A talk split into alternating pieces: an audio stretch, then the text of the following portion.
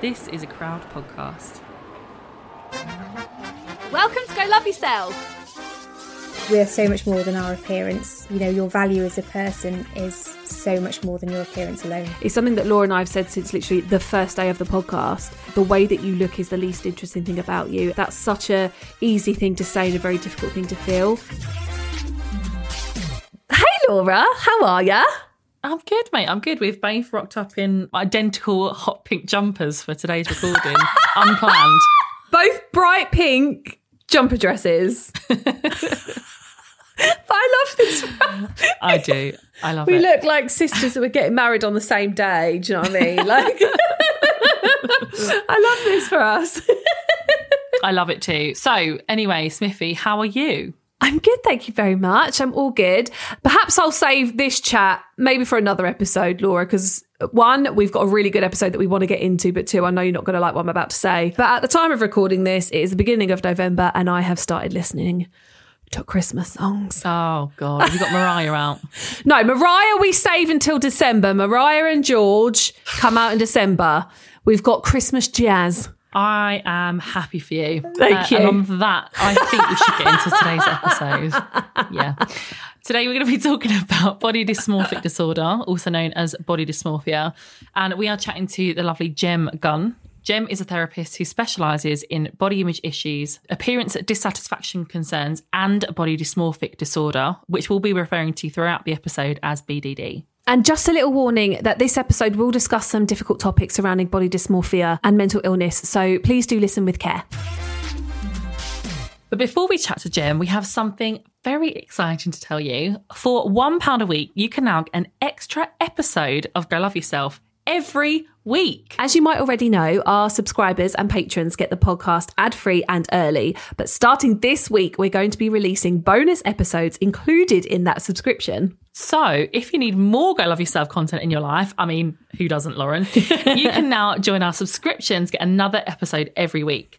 And if you're already a subscriber on Apple Podcasts or Patreon, you don't need to do anything because you'll automatically get access to these bonus episodes. And if you're not already a subscriber and you would like to get ad free and early releases and twice as much of me and Laura every week, you can sign up in the link in the episode description. And whilst you're in the episode description, don't forget to get yourself a ticket to our live recordings, which are happening on the 21st of November and the 20th of December. We cannot wait to see you there. This is a paid advertisement from BetterHelp. Right, Laura, how do you feel about this time of year? Do you love winter? Do you find it difficult? Nights are drawing in. Tell me your feelings. I love the idea of it, but now it's here, I must admit, I have noticed a bit of a drop in my mood. Same. I, I, I haven't felt it yet, but the thing, the main thing I find is that as soon as I finish work, it's dark. So usually, what I would sometimes do is go on a walk before and after work, and I refuse, obviously, to go out for a walk in the dark by myself. Yeah. So that will inevitably have a bit of an effect on my mental health, which I'm, uh, I, I just don't love. Yeah, and I think it's it's normal, isn't it? I think lots of us feel a bit sad or anxious around this time of year. It can be tricky, it can be a hard time of year. So I think that's why it's really important that we do things that make us feel good and we put things in place that are going to help. 100%. And like I said, for me, that is going for a walk and listening to a podcast. But also, other things that, are really, really good for us is booking in time to see your friends and family, spending time outside the house with other people. And something else that's really important that both Laura and I have done before, and we've talked about it lots, is speaking to a therapist that can help you manage everything that's going on in your brain as well. Massively. And I think the thing about therapy, like, there's a slight misconception that you need to have it when, like, there's a, something big happening or a trauma or whatever. But actually, I genuinely feel like we should all just be in therapy, like,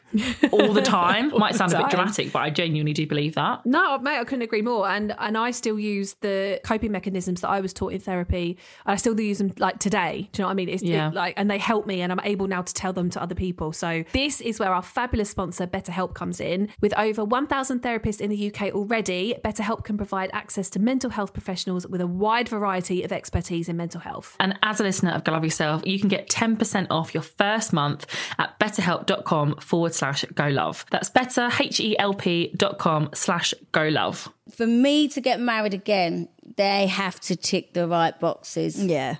Because I'm just sick of these Klingons mm. who turn into Mr. Prices. I just want to meet someone who wants me for me. Hmm. But yeah, I would get married. I can't wait. Should we organise it? this is the Katie Price Show, a podcast all about me and my life. alongside Me, Kate's sister, Sophie. me and Soph. We're so close, but you would not think we are from the same family. I mean, if you could see Soph now, she dresses like Go on. completely A different to me. librarian. But this would make me puke. Oh no, what? Bad breath, and if they get white bits at the side of their mouth, I think it's pretty obvious he's gone off it. It seems like he's probably having an affair. Anyway, I am a nice person. so come on, give it a listen. Just search for The Katie Price Show. New episodes out every Thursday. Thank you so much for coming on the podcast. Can you tell us what you're putting in the bag of dicks today, please? Hey, thank you for having me. Uh, yeah, definitely. I want to put this blooming body dysmorphic disorder in the bag of dicks. Right, I love that you've got straight to the point. So let's get into this because this term is not something I've really heard before. Jem, can you tell us what is body dysmorphic disorder? In terms of what body dysmorphic disorder actually is, it comes under the obsessive compulsive disorder, OCD spectrum. Does it? Oh, wow. I didn't know that. Yes, which actually for me, I think is really helpful for me trying to explain to somebody what it is because a lot of people have heard about contamination OCD. So that is kind of, you know, the fear of becoming contaminated or contaminating somebody else. So the way they react might be, you know, you've probably heard of it of like washing your hands six times, you know, before you leave the house. So it's that kind of mm. having those intrusive thoughts and having that compulsion to carry out sort of a repetitive task. And in that respect, when I sort of talk about body dysmorphic disorder, it's similar in the fact that you have the obsessions and you have the compulsions. So that means you have these negative, intrusive thoughts, but it's things which are telling you, like, you know, um, I'm ugly, I'm defective, I'm worthless, I'm grotesque. And it makes you feel so awful. It makes you feel so distressed. And you have a physiological response. So, you know, like if you're having a panic attack or anxiety and you feel like, you know, Yeah. your heart's racing and you get all sweaty and your hands are all like clammy. And then in order to try and make yourself feel safe in situations where you feel that you're, you know, let's say for instance that you feel that you're physically have flaws in your appearance and you don't want to be seen by others because you might be socially rejected, for example, then you feel very, very anxious and you get all those kind of feelings going on in your body. So you're going to try and seek out some safety seeking behaviors and those like compulsions. So for BDD, um, you might be sort of repeatedly mirror checking or comparing yourself and seeking reassurance. Those there's many other factors, but those are sorts of things that you do. So kind of in that way, I feel it's quite akin to obsessive compulsive disorder traits and that helps me sort of explain it out to other people That's so interesting what you said because I think I always thought that body dysmorphia was that you looked in the mirror and you saw something that wasn't true. So smaller people, for instance, looked in the mirror and they saw someone who was very large.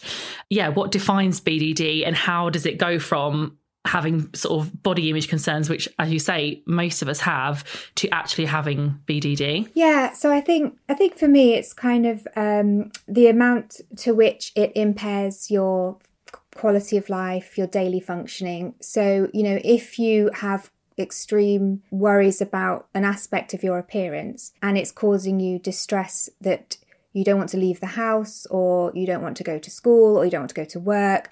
And especially post pandemic where there's this massive pressure to be visible online all the time. And you know at work you might be having to have online zoom meetings all through the day and that kind of stuff. And if you're kind of starting to avoid or escape or conceal or camouflage yourself in, in ways to avoid things to do with your appearance exposure, then um, it might be something that it's becoming a, a problem for you above and beyond, you know, negative body image. I think for me, a negative body image, it fluctuates, doesn't it? So, you know, throughout your, as, as women, throughout your menstrual cycle, developmentally, you know, through uh, puberty or even through aging process, you know, and again, you have hormone fluctuations and you have menopause and aging and all the rest of it, then yes, our size, our shape, our appearance, it's going to fluctuate, it's going to change. But, you know, it's very common for people to feel dissatisfied at certain periods in their time about the way they look or the way they feel about the way they look. But I think when it's to the extent that it's actually affecting you, either your mental health, your physical health, your social life, um, your intimate relationships, you know, work, school, leisure. Uh, when it's starting to have an impact on that, then I think it's definitely time to go and sort of seek somebody to find out whether you may have body dysmorphic disorder. So, Jem, do you mind me asking, like, why is this so important to you? Like, can you tell us a little bit about how you kind of got into this and you, maybe your personal story? Yeah, absolutely. I think well, two two things that I did a TEDx earlier this year because I had picked up the paper and I read that there was a 30 year old female teaching assistant not too far from where I live that had died by suicide as a result of having body dysmorphic disorder. Oh, it still gets me. Oh, and I was so sort of so impassioned, you know, by the fact that, you know, this has been around for 132 years and, you know, it is a recoverable condition as I keep on banging the drum about. And, you know, really, you know, we should get this message out there so that we can, you know, prevent suicide. It's got one of the highest suicide rates of all mental health disorders, greater than depression and schizophrenia. No way. Wow. And people that have BDD are 45 times more likely to die by suicide if left untreated. So I am so passionate No. about um, about making sure people know what it is, how to identify the signs and symptoms, you know, get the help that they deserve and, you know, be able to be in recovery like myself. So I experienced BDD myself. I've walked the walk. I am in recovery and I went on as part of my journey, you know, to train and become, you know, an integrative psychotherapist. And yeah, in terms of my personal story, so I was about, you know, 15 when I developed body dysmorphic disorder and disordered eating as well. And that's its typical onset is sort of, you know, adolescence. And it typically takes about 15 years until people arrive, you know, opposite a therapist because you know, if you're absolutely convinced that there's something wrong with the way that you look, you are more likely to go to, you know, to a, a cosmetic dentist, a cosmetic surgeon, dermatologist to keep on trying to fix this perceived flaw. And you, but you're still feeling really unhappy about the way you look even after those procedures.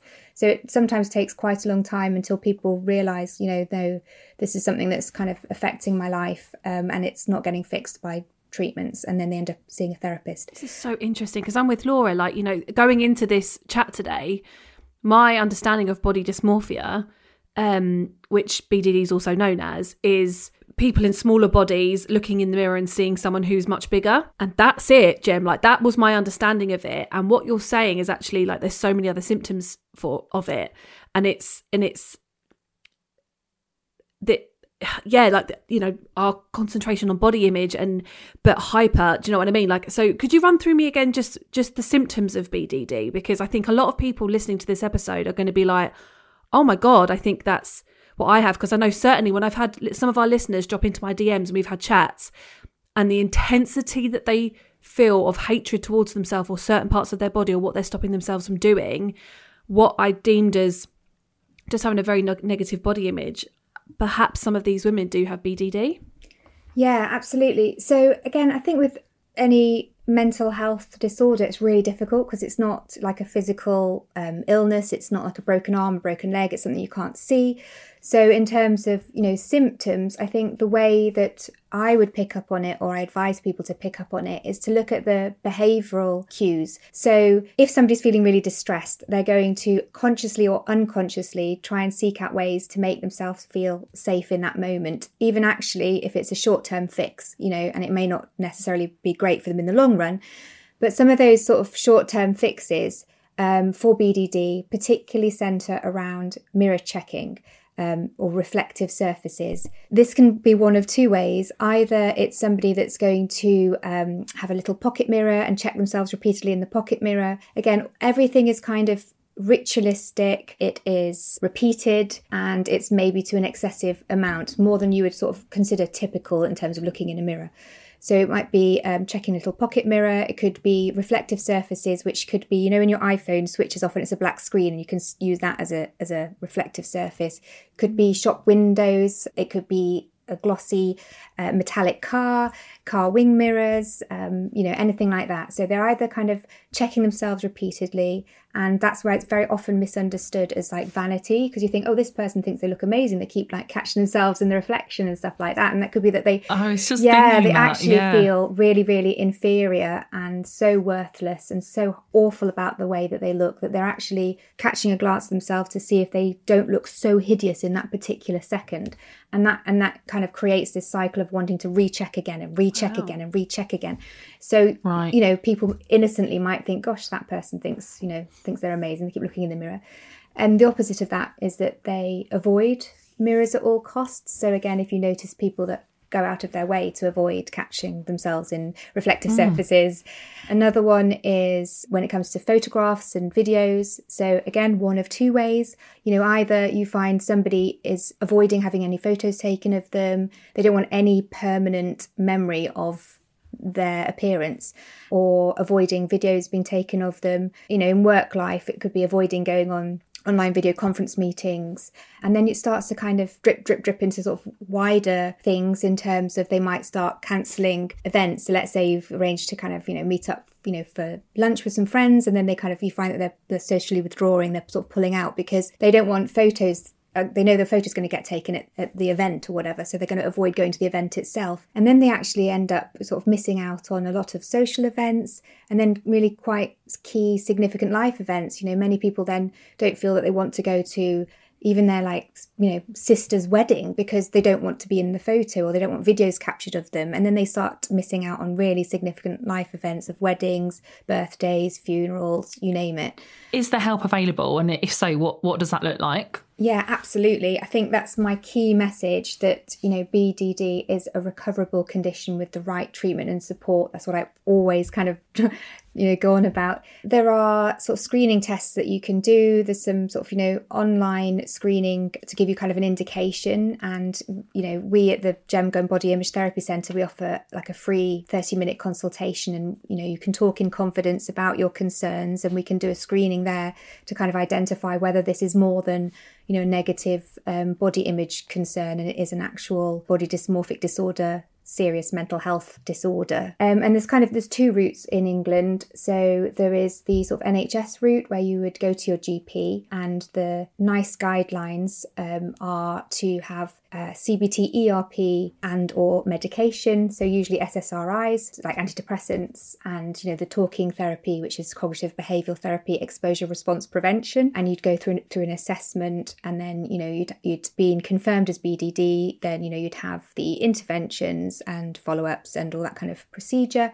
Or the alternative is to go down the private therapy route, um, which is what I offer. So I'm an integrative psychotherapist in private practice, and a lot of people choose to elect to go down the private route because the wait lists are quite long on the NHS currently. Um, it's actually something I worked with on my last job. Worked in communications for a mental health trust. Uh, one of the things was the CAMHS service for eating disorders, and BDD was part of it. And the waiting list is heartbreaking for children. And it's actually one of the reasons I left because I couldn't. It was just too heartbreaking to see this happening. So I, I understand why people go down the private route. I think it's fabulous that you, that you're doing what you're doing, and like I'm just sitting here learning already so much. I'm hoping it's helping people that are listening, and it's and it's so interesting. I, I wanted to kind of ask, like going sort of back to the beginning, and I think I know the answer to this question because you know it being a mental health disorder, but how does this start? Is there a way this hmm. starts, or is it just you know how long's a piece of string? It could have started for for a number of different reasons. So, like a lot of mental health disorders, you know, sorry, there isn't a kind of sing- single answer to this. Um, it's a mo- multifactorial causation. So, you know, it's a mixture, isn't it? It's a combination of biological, environmental, many different factors, uh, psychological factors. So it could be genetics, it could be a family history of BDD, childhood teasing, bullying, shaming, abuse, maltreatment, it could be family narratives, cultural expectations, puberty, changes, developmental changes, significant physical changes. It could be visible differences, that could be due to illness or disability, or it could be to, sort of to do with your cognitions, like having low self-esteem, or it could be societal expectations. You know, we talk about you know m- media and pressure and portrayal of unrealistic beauty standards, but it's lots of reasons really. No, that makes sense. Yeah, I kind of go on to say that you know, children when you're kind of aged two to three, that's kind of when you first become aware of like your body image. You start to kind of notice yourself, you know, in a mirror, in a reflection, and you start to kind of be curious about your body and then you kind of go to school don't you in sort of ages 6 to 12 you're kind of you're more introduced to kind of societal expectations because you have more societal interactions um, and then you become more conscious about your, your body image so i think developmentally it starts you know fairly young in terms of body image awareness and comparison to others. And then in adolescence, which has got BDD's typical onset, you know, again, that's kind of you've got to deal with, you know, puberty, um, physical development, and, you know, the greater self consciousness of yourself against others as, you know, societal influences awareness ramps up, doesn't it, at that time as well? So You sort of mentioned it a little bit before, Jem, about comparisons and media and social media and, you know, unrealistic body standards. Do you think social media has an impact on BDD? Um, I always think this is a a tricky one because um, I think social media can be used, you know, one of two ways. Really, I kind of see it can be used, you know, if you want to look negatively at it, then you can really sort of, you know, bash social media in terms of um, marketing, promoting this unrealistic, ideal, you know, beauty standards. Um, and we've got sort of all the technological advances. So you've got like airbrushing and um, artificial intelligence generating images now, um, and you know all that sort of way, which you can really think, okay, well that's kind of making this perfectionistic ideal that nobody can live up to, and it's kind of raising that expectation, and it's unachievable, and it's just going to make you feel rubbish about yourself. But I also sort of think marketing's been around a long time, at least since the 1950s, hasn't it? And all marketing is always um, focused on, you know, a sense of lack. Um, because then you've got to buy their product. That makes sense, isn't it? So if they can really hone in on what you're lacking, then they've got a product to sell to fix that lack in a way, sort of thing. So they're going to portray, you know, in media um, about, you know, a person that, you know, is super happy when they buy this particular product, you know, and that's kind of, we can't get away from that. But I think, you know, um, to look positively, you can also use social media to your own advantages. So, you know, we can really use it to harness promoting mm. positive um, body image diversity, you know, all different shapes and sizes and looks, skin tones, textures, hairstyles, whatever. We can really use it the other way around. We can promote the beauty of diversity. Also, I think there's been some advances in terms of campaigning against digitalized images, you know, that they have to come with a label to say if they've been, you know, digitally enhanced. Um, and we can you know teach children about media literacy skills in terms of being more savvy to knowing which images you know have been digitally altered um, and curate your social media towards sites which aren't triggering for you. So yeah i think there's kind of this there's so much we can do um, with social media. You know you can also encourage people to limit time spent on sites if this is causing them an impact in their you know daily functioning. So so i'm a kind of i'm 50 50 on social media. I'm you know it's, it's good as much as it's bad. I totally agree. And i was like just just adding on to that as well is i think that um the you know the surge in ai imagery and stuff like that we need to we need to get better at knowing what that looks like. So you know us like you know the millennials out there the gen z might know but you know we I haven't got a clue. And we need to get better at that. So as much as companies and and the you know the metas of the world have got a responsibility of what goes out on social media i think as users we have a responsibility to curate our feeds um, and I think that's a really important one for you know looking at body image and comparisons and stuff. So like you know you've both said curating it and following people who don't make you feel like shit. But Jem, you made a, such a beautiful comment about making sure that you follow a diverse range of people as well. Um, and mm. I saw someone on Instagram recently saying that we have a responsibility to fill our feeds with people who don't look like us. So I yeah. obviously follow a lot of fat creators because that's what I look like and I want fashion tips and I want confidence tips. But also I want to hear from black women, tall women, short women. I want to hear from LGBT people and a range of stuff. So we've got that responsibility to fill our feeds with different people. So, Jem, we've actually got some listener questions for you, if that's okay. Uh, one of our lovely listeners says, I think I have BDD, but how do I know for sure? Yeah, well, I think, again, the best thing to do if you want to get an initial consultation with us, um, it's free um, and more than happy to have a chat with you and go through a screening process. Someone's asked this, and this is a really you know important question how can i support my daughter or any family who i think has bdd Um, yeah, so I think in terms of supporting a family member that has BDD, is that right? You may not necessarily understand what they're going through and understand how body dysmorphic disorder is for somebody experiencing it. But I think it's about allowing them to feel, you know, comfortable and supported, offering them some time to sort of, you know, say, listen, you know, I'm I'm here for you if you want to talk, you know, and being able to sort of listen in a non-judgmental sort of empathetic way and to not comment you know, on their appearance and to not be drawn into adaptations that facilitate their BDD thinking. So, you know, this might be a lot of people, you know, especially parents of BDD sufferers, they might sort of think that they're being helpful by giving them assurance on the way that they look or buying them that latest beauty product that they want. And actually, in certain ways, you're helping to facilitate their compulsions. So, when we talked about some of those behaviors that they're putting in place for their own safety seeking behaviors. So I think it's kind of trying to educate yourself to understand more about BDD and what the safety seeking behaviors are, and to try and not be drawn into engaging in those safety seeking behaviors, which kind of keep perpetuates the cycle of BDD going. One of our listeners was also wondering are there different degrees of it? She says, I never feel like I suffer enough to have it. Personally, I think it's on a spectrum. Um, and I think things which are interesting is that for some people, um, BDD fixation might be on just one particular physical aspect. So let's say for one person, um, it's their face shape. And that remains fixated about their face shape, and that that is their BDD issue. Um, whereas for other people, it might be a particular aspect and it moves around. So it could be face shape you know, one time, then it'll be hair texture the next time, then it might be their skin, wrinkles, acne the next time, um, you know, their height, their weight, whatever, it moves around. And another thing which is very complex about this disorder is that for some people it can be a constant fixation, and for others it seems to come and go. So there's times when it's more severe than other times. So for me personally, when I was under a lot of stress, then my BDD symptoms would kind of exacerbate. So I remember in my 20s, I went through a phase of like pocket mirror checking um, uh, to an excessive amount.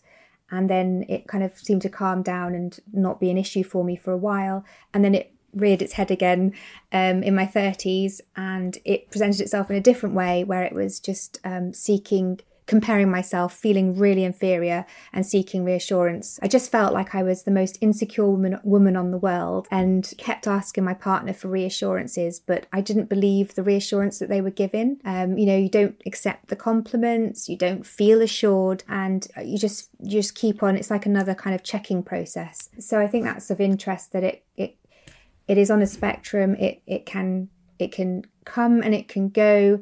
It can move around.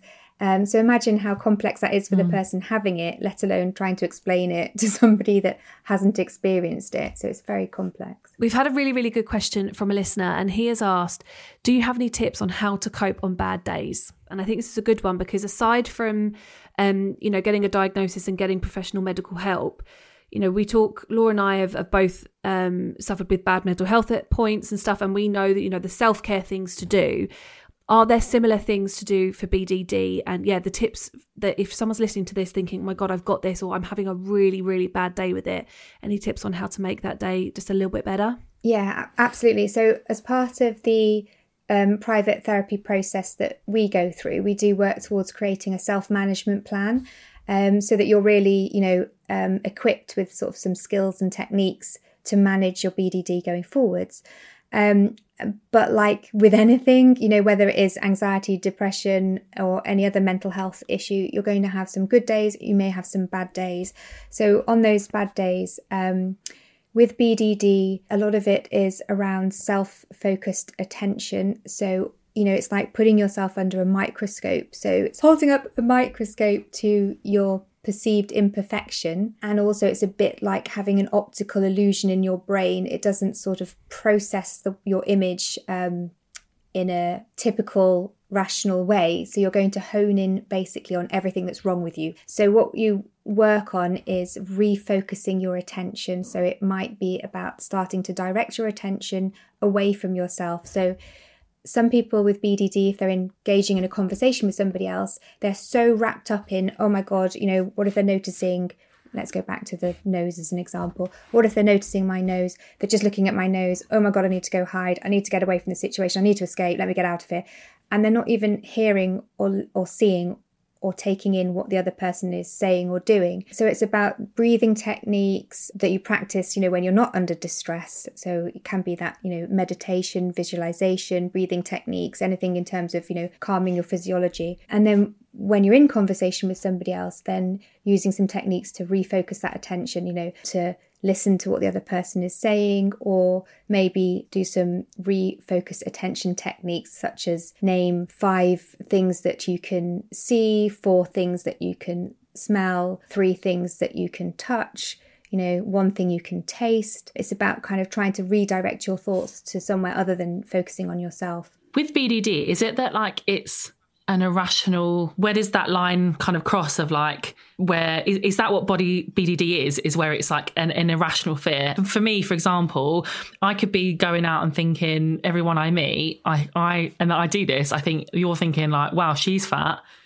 But i am. Or is it like because i and what i thought it bdd was was like um almost like that it was irrational. So, mm. f- say for example, I was a size 12 and I thought that everyone I met thought I was like enormous, and that's then irrational. Yeah, I think it's it's a difficult one to answer because you know um, beauty is subjective, isn't it? If you think about kind of you know cultural differences in terms of what's considered attractive, that all differs. You know, if you think about the decades through fashion um, you know, if you think about the 1950s was kind of like pear shaped, wasn't it, which was trendy, and then the 80s was kind of very Pamela Anderson body shape, and then the 90s was kind of heroin chic, stick thin look, and then you know it keeps on changing through the decades doesn't it? So it's it's difficult to kind of say oh this is what looks normal versus this is not attractive type thing. And i think um, with body dysmorphic disorder um, a lot of people, you know, start therapy absolutely believing that if they correct their physical flaw that they will feel okay but even if they have cosmetic surgery to correct that physical flaw they still feel awful inside so it's it's uh, it's a, it's an okay. absolute mindset shift through therapy to start to understand that it isn't your physical aspect that is the issue. It's your worry about the physical aspect that is the issue that's causing you distress. Oh, okay.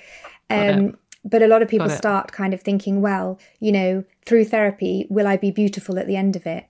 And I think it's more around, I don't think self acceptance explains it well enough but it's more about kind of understanding your mindset, understanding your core beliefs about yourself, understanding your distorted thinking patterns that's going on for you in your mind, you know, that inner critical dialogue. And, you know, realizing that thoughts are just thoughts and thoughts aren't facts. So therefore, you know, you're empowered. You can actually master your thoughts. You can start to challenge your distorted thinking patterns. You can start to think in different ways about your perceived imperfection and you know in time then you can kind of tackle that worry about your appearance. And you realize that well i did as well in my own you know journey that um it's more to do with my self perception of myself than it was actually to do with my physical appearance. I was absolutely convinced you know that i would be rejected, abandoned because of my physical appearance. And actually, it was through therapy that it, I remember it felt like turning the Titanic. It was like a very slow sort of turnaround change and turn, and in realizing, oh, really? you know, light bulb moment, oh my God, this is actually, this is to do with my mindset. And what's exceptionally difficult is, is that, um, you know, because it's to do with appearance, you listen to your internal dialogue. And if your internal dialogue is saying, well, you look this way, you're going to kind of believe your own internal dialogue. And it's sort of through therapy, learning to challenge that internal dialogue and learning to kind of loosen the reins a little bit and take in other people's perspectives as well. So, you know, if your friends and loved ones are telling you that you look okay, then potentially, possibly, they could be telling the truth. But it's kind of learning to um, loosen the reins on that inner critical dialogue that you've probably heard for several years and it's very ingrained um, and starting to, to be able to challenge that. yeah it, has been so interesting and and i think this this what i'm about to say is one of those it's it's a very simple thing because it breaks my heart you know what you've been saying about how people s- suffer with this it's it's heartbreaking that people would think that about themselves and it's something that laura and i have said since literally the first day of the podcast um, and we stand by it. And that is like the way that you look is the least interesting thing about you. And i appreciate people who are suffering. And if you're listening to this now and you're experiencing this that's such a easy thing to say and a very difficult thing to feel. But i just wanted to make sure that we said it in this episode at this point. Um, and just before i ask the last question which is um, jem what is the one thing you wish everyone was taught about body dysmorphia? That it is a recoverable condition. Um, more than one in 50 people suffer with body dysmorphic disorder. So it is more common than you would think. So I think we need to really raise awareness around this to reduce, you know, the stigma about this mental health condition, you know, increase the understanding. And as I said, you know, to that we are so much more than our appearance. And, you know, if we can really build up that mental resilience, you know, through schooling to know that, you know, your value as a person is so much more than your appearance alone. Thank you, Jem. You've been wonderful. That's been so, so insightful. And we're really grateful that you came on to talk to us today. Thank you so much for having me. It's been really good. Thank you. Just thank you so much to Jem for joining us this week. It was such an interesting episode, and I, I took away from it so much more than I thought I would. Um, and in fact, we're going to be chatting a little bit more about BDD and our chat with Jem on our bonus episode. Um, and if you'd like to subscribe to the podcast, it is just one pound a week, and you'll get more of us as well as some exclusive behind the scenes content from our live recordings, which are happening later this month. Thank you so, so much for listening to this episode. We will, of course, be back with a brand new episode for you next week. But if you want more of us in the meantime, make sure you follow our Instagram. Our handle is at Go Love Yourself Pod. And you can also join our Facebook group, which is Go Love Yourself Community. And last but not least, if you'd like to get in touch with us on email, you can message us. The email address is golove at crowdnetwork.co.uk. And for bonus episodes, you can subscribe on Apple Podcasts or Patreon, or you can listen ad free on Amazon Music. As always, these are all linked in the episode description. Thank you so much for listening, and we will see you next week. Bye.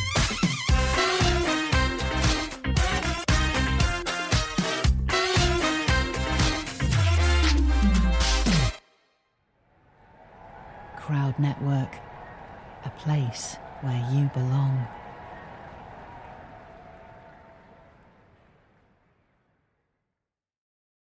Hello, I'm La La La, let me explain. And this is It's Not You, It's Them, but it might be you. I'm here to answer all your questions around love, relationships, sex, dating dilemmas, and anything else you throw my way. Join me three times a week as we work through the depths of this intimacy pool together. From Sony Music Entertainment, listen and follow on Apple Podcasts, Spotify, Amazon Music, or wherever you get your podcasts.